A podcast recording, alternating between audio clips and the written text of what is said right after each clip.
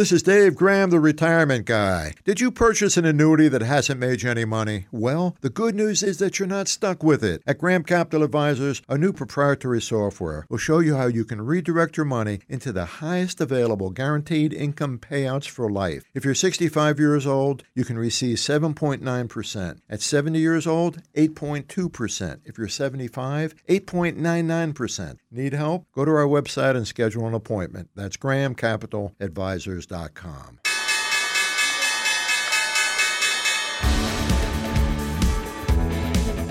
It's time for the Graham Capital Market Update, a daily look at Wall Street, brought to you by Graham Capital, an estate planning and investment management firm right here in Florida. How hard is your money working for you? Let's find out with your hosts, David Graham and Stosh Graham. This is Dave Graham of Graham Capital, and you're listening to Graham Capital's Market Update. The show is brought to you every day at six p.m. on W H N Z, twelve fifty a.m. and one oh five point nine F M. And we'll give you a market update of what's going on with the stock market and what major events could possibly affect your investments.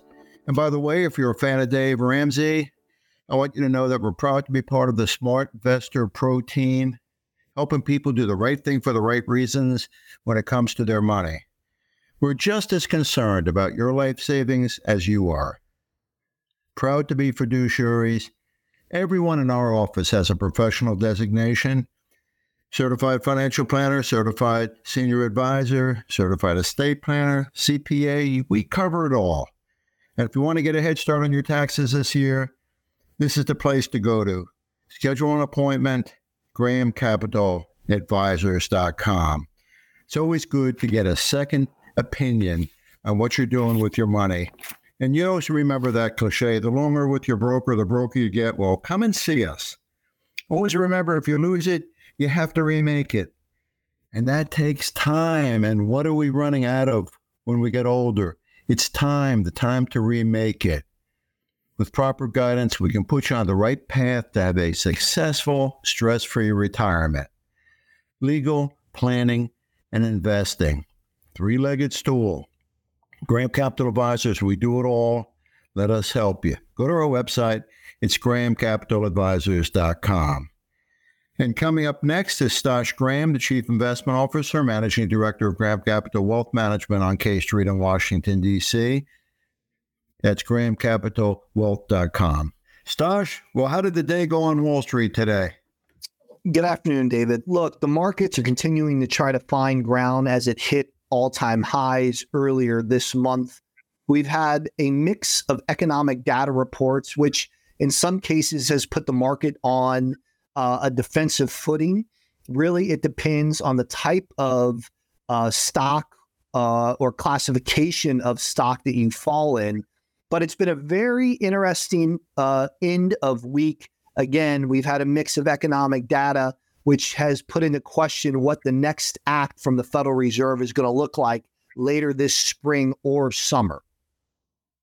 Well, you know, obviously, when you're looking at, you know, uh, higher than expected inflation data on Friday now, and, and here we are, the P P I came above expectations. What is the P P I for, for, for our average listener, and why is it important for future inflation readings? Right. So P P I stands for Producer Price Index, and it's different from C P I, which is Consumer Price Index, and that's exactly how it sounds in, in the name. This is the price of raw materials. This is the price of goods that you input to make a larger product, ultimately, that the consumer pays. And generally speaking, why P P I is important, and in particular to your question, why P P I is very important in the sense of what does it mean for what the consumer pays? P P I historically tends to have a six to twelve month lead time on what C P I will look like.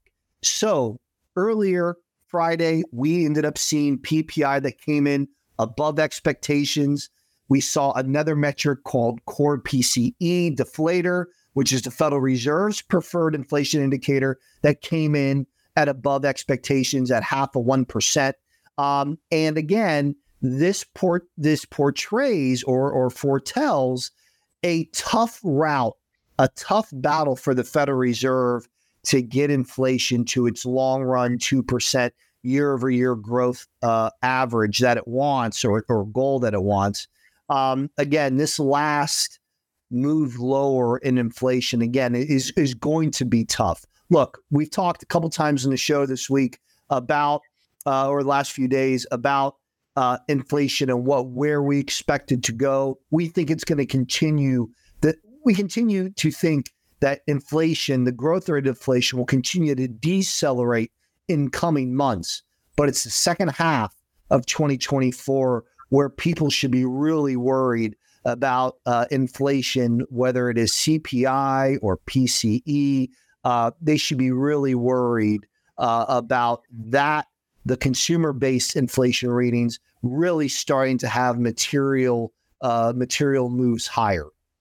Well, I, I guess the question is then, if you have higher than expected inflation, uh, how does that impact interest rates? Well, it's going to impact the Federal Reserve in that the Federal Reserve has two mandates. That's the creation of the Federal Reserve is to monitor inflation, the price that people pay for goods and services, and employment. And it's their job to balance between the two. It's not worrying about financial markets or things like that. Um, and so this puts the Federal Reserve in a very, very difficult spot because they ended twenty twenty-three being really dovish. They started teasing the fact that you're going to start seeing some rate cuts in twenty twenty-four, which is a monetary policy pivot. Uh, we just had from twenty twenty-two through twenty twenty-three, this in modern monetary policy history, the steepest rise in interest rates that we've ever seen. Uh, right. But it puts them in a difficult spot because, again, just a few months ago, they were giving dovish hints. They were giving us dot plots showing multiple rate cuts in twenty twenty-four. And now we've gotten to the point where the market has reacted to that. They pr- they were pricing, as we were entering twenty twenty-four, six rate cuts. And now we obviously have gotten uh, a couple different inflation data points, which now has shown that those market participants that were buying into the stock market expecting six rate cuts, they were very offsides. And now, again, the market is battling whether we're going to have three or four rate cuts in twenty twenty-four and whether May will be the first time that we get a rate cut. Right. Well, I mean, when you look at how it's affecting the markets, you know, over the last couple of years, the large cap companies, they've greatly outperformed the small cap. And you know, so far to in two thousand twenty-four, it's been more of the same, and you don't see that. Why? Why is that? Well, look, I think it's a couple things. One, small cap companies have not been the same beneficiaries of COVID-related fiscal policy that large cap companies were. And I know that might be counterintuitive to a lot of the things that you've seen, whether it's the P P P or the employee retention credits, but just broadly, the type of fiscal support that financial markets received generally benefit companies that had exposure to capital markets. And those companies are your publicly traded uh, large cap companies. Now, small cap companies too, make no mistake, if they're publicly traded, they have access to capital markets too, but just not to the same scope and size. Um, right. And obviously, as we've seen these interest rate hikes, the cost of capital has materially increased. And so, for example, if you are a small cap company that struggles with profitability or struggles on generating its own organic free cash flow, you have paid the price uh, in terms of your stock price or just what it costs to borrow from capital markets, because we know the cost of capital has doubled or tripled in a lot of cases for publicly traded companies over the last, uh, say, twenty-four to thirty-six months. Well, now more than ever, when, when you're looking at, like when you talked about uh, uh, the U S producer prices, and when they ro- rose more than was forecast in January, what is that? What does that mean? When you see them rise that quickly, or is it an arbiter on things to come? What does that tell you when you see a, a, a producer prices rise more than expected? Right. So, I mean, what that tells you is that the consumer should expect the producer who, by and large, and, and we mentioned this a couple of days ago, but if you're not tied to the artificial intelligence CapEx boom, and CapEx stands for capital expenditure, if you're not a beneficiary of that, generally speaking, the odds are that your business is struggling in terms of sales, or it's struggling in terms of profitability, or likely in a lot of instances, both. We saw that with some of the retail sales data that we got earlier, uh, earlier a few days ago, which showed a contraction in retail sales. Uh, again, a very worrisome development. Um, but look, I think, again, when you are spanning out what businesses are having to do in terms of labor costs, in terms of the cost, we just talked about cost of capital, the cost to service their outstanding debt. Uh, it's expensive. And I think that's one of the reasons why you saw the N F I B, uh, which which is a agency that monitors small business. They do a lot of small business surveys. Their January small business small business optimism index fell a couple percentage points, and it's the weakest that we've seen in almost a year. And a lot of that is due to the fact that these businesses are struggling to maintain profitability. They're cutting back on the amount of people that they're hiring. They have some of the lowest plans to hire new people uh, since twenty sixteen. Uh, if you if you exclude the COVID uh, the COVID uh, uh, plunge. So again, you have a a big separation between small and large businesses, uh, and it is playing out in the stock market today, and it's continued as we started twenty twenty-four.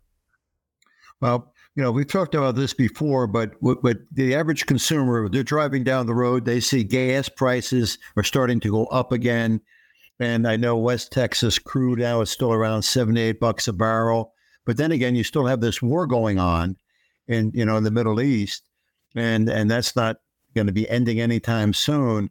So I guess, let me just ask you generally, when you see three months from now, where do you see the price of gasoline going to be? I know it has to be produced, but would oil be affected by this? Is this going to affect our economy? Well, look, I mean, there, there's multiple effects. Yes, it does. And, and certainly lower gasoline prices as we exited twenty twenty-three was one of the major catalysts to consumer sentiment bullishness uh, as we've added, added uh, or as we've entered twenty twenty-four. But I think the story in regards to the consumer is the same. It's how much more can they borrow before they break? Uh, and look, you have seen a significant separation between haves and have-nots, where the haves have so much that they don't need, they can't spend enough, so they're just dumping it into the market in maybe a variety of E T Fs or in that capitalist finance way to a variety of tech companies. Um, or you are of, on the other side, the have-nots, which is unfortunately for our economy, the pool of people that are growing faster. They're getting, they're rolling credit card debt at twenty-five percent A P R. They're getting further and further behind delinquencies. Uh, in the last few days, we've gotten updates from some of the major banks, JPMorgan Chase, Bank of America, uh, Capital One, all showing delinquency rates on their credit card borrowers increasing. Um, and you think about, or you think about uh, credit card companies, Capital One is probably more indicative of your middle class to lower class borrower in that, you know, that's who they generally cater to. On the other side, JPMorgan Chase, a little bit broader, but they skew upper middle class, upper class, and obviously Amex skews upper class. But even American Express, while the delinquency rate is lower, you have seen a six to twelve month trend where their delinquency rates have moved higher. So you have more and more people getting caught behind where they can't even make the minimum payment on their credit card. And if they are able to make the minimum payment on their credit card, they're still accruing a balance that's, you know, twenty, twenty-five percent. You know, we know their wages aren't growing that. So the, the trend is certainly continuing.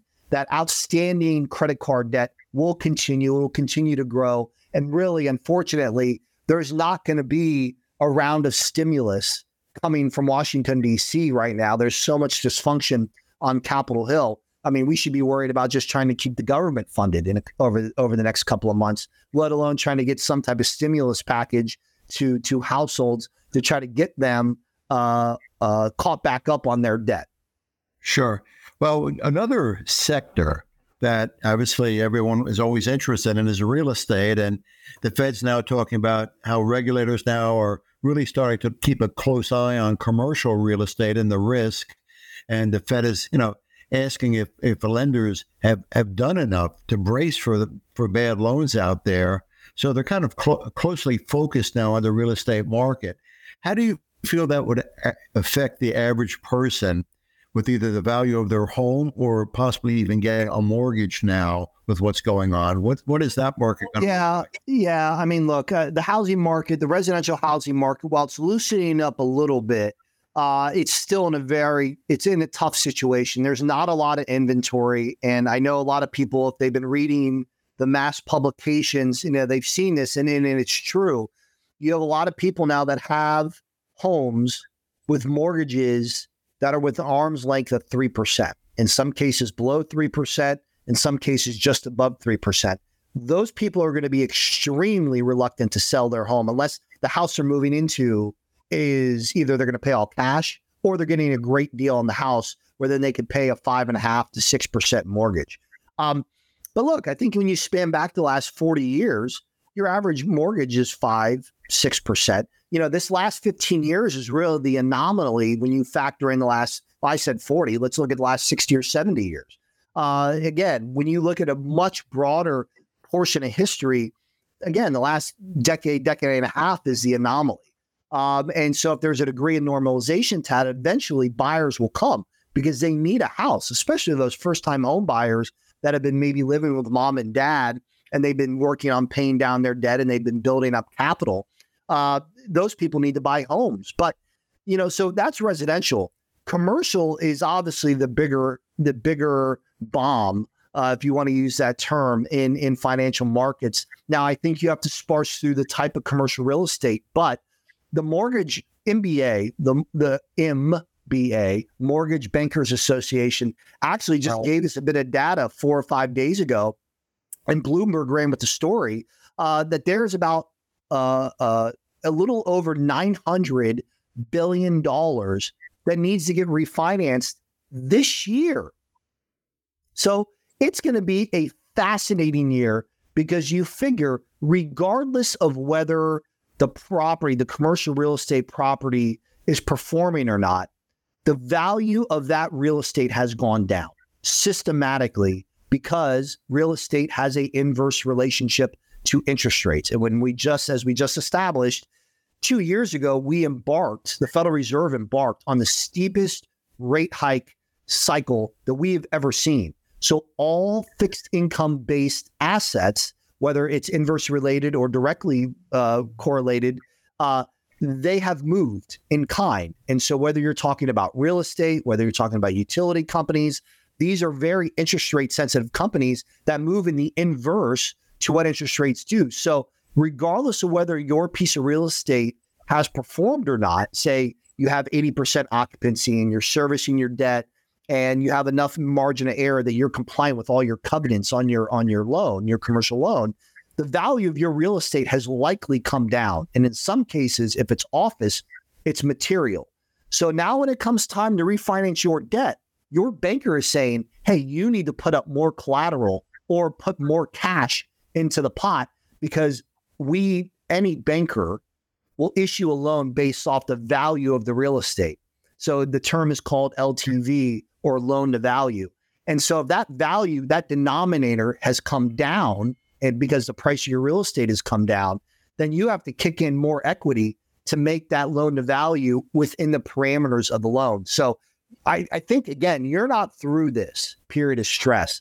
Uh, there, right. Again, you, you're talking about hundreds of billions of dollars that need to get moved just in the next twelve months.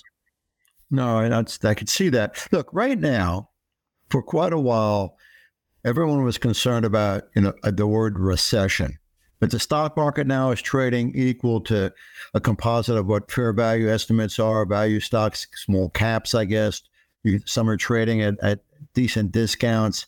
The tech sector has moved back uh, back to to a choice for under, underweighing along with industrials, uh, you know, communications, basic materials. I mean, just about every everything. So I guess the question is, with the rate of economic economic growth that is forecast now in two thousand twenty-four, which is a little slower, but there's still no recession. So is that recession word, is that, you know, history now? Is, is that it, there's no feasibility of a recession of any sort? Well, look, I mean, so you have to break down what you're talking. So if, if you say a recession, Are, so I assume you're going to say broadly the economy. Sure. Uh, but I mean, look, you have had pockets of our economy already in recession. The freight manufacturing world has been in recession for more than a year. Now, the manufacturing space only makes up about ten to fifteen percent of our economy. It's much less than what it was fifty to sixty years ago. Certainly, right. We're a services-dominated uh, uh, economy, and people are, as you see, people are flying, uh, well, we've seen slow down there, uh, but people are going to concerts. Obviously, there's been a lot of attention made to Taylor Swift's, uh, you know, concert tour through twenty twenty-three, and she's coming back later this year. These concerts are sold out, and people are paying big premiums to go to their sure. concerts. So people are going to events. People are going uh, to various types of, and, and an event like that would fall under the services category. Um, but no, I, I would not say that. Uh, chances of a recession are one hundred percent gone. That's, and actually, if anything, you can make the argument that has only increased in the last couple of weeks, in that the Federal Reserve is going to have to keep interest rates higher for longer. And that is systematically choking out people. And again, it's choking out households. It just hasn't, we haven't gotten to that breaking point yet. Um, but obviously, conversely, if the Federal Reserve were to start cutting interest rates, it starts loosening up. It makes things a little bit easier. It makes capital a little bit easier and a little bit more affordable to get. As long as interest rates stay where they are, we know that's a negative. Uh, what's happening in the stock market is not necessarily indicative of what's happening in the economy. And we've seen that happen a few times over the last decade, where you could have economic growth. And right now, the first quarter, the initial estimate is right around one point five to two percent for first quarter G D P uh, twenty twenty-four. That's not like that's a robust number compared to where we were two quarters ago. Two quarters ago, the third quarter of twenty twenty-three, you know, we had two to three times one point five percent. So the economic growth is is slowing. Uh, it's still growing, and that's important. But again, I think there's still uh, there's still a lot of there's still a lot of dynamics that need to get settled. And I think to just succinctly put a, a wrapper on on this answer. The Moody's, one of the three large, and I think of all the entities, probably the most, one of the most respected when it comes down to, to macroeconomic calls, says we're in the early innings of a default cycle, which just got started four months ago. Typical default cycles last a couple of years. So we still need to see, and we are still in a growing proportion of defaults. I would certainly like us to be at the back half of that cycle, and we're nowhere close to that yet. We still need to see a lot of companies go bankrupt. And again, you're seeing growing numbers of businesses do that. So does that move or tilt the entire economy into a recession? That's remained to be seen. But again, we're still in the early stages of these bankruptcies. And again, that is certainly a negative impact on the broader economy. How that impacts large cap stocks, you know, that's that's generally tied to how how people, how speculative do they feel? You're seeing a lot of non-profitable right. tech companies do very well the last, you know, three to four months, which is not really indicative of their underlying business, but their stocks have jumped materially. Sure. One last, one last question. You just brought it up. You know, small cap stocks, they remain at a wide discount now to like large cap or mid cap. Then you got value stocks. They remain at a wide discount to core or growth stocks. But no sector has been more volatile than the tech sector in two thousand twenty-three. Uh, simply because it was somewhat undervalued. Where do you see the tech sector, which really rose the market last year, where do you see it going this year?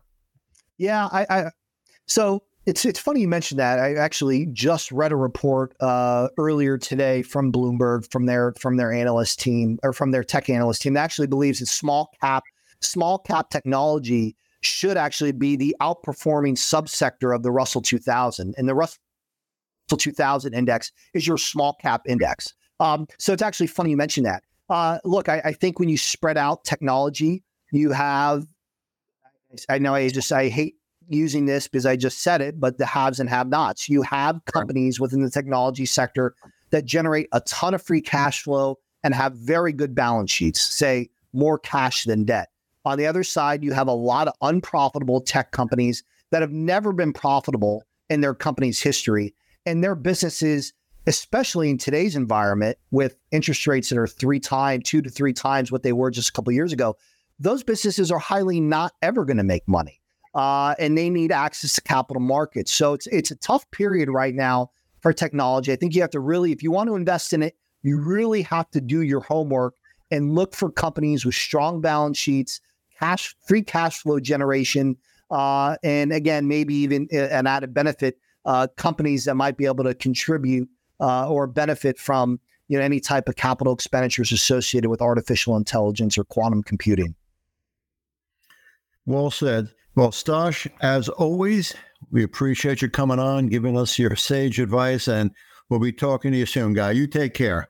Absolutely, David. It's going to be it's going to be a very interesting few months as we lead up into the November elections. It's going to be a fascinating time for capital markets. Well, you being in on D, on K Street in Washington, you could give us all the dirt, okay? And then we'll see what we can say on the radio. All right, you take care, guy. Take care. See you now. Uh, let me let's say this to you. If you're not an existing client, Stosh, as far as I know, is the only true professional fund manager that you're going to hear on the radio, at least on the West Coast of Florida anyway.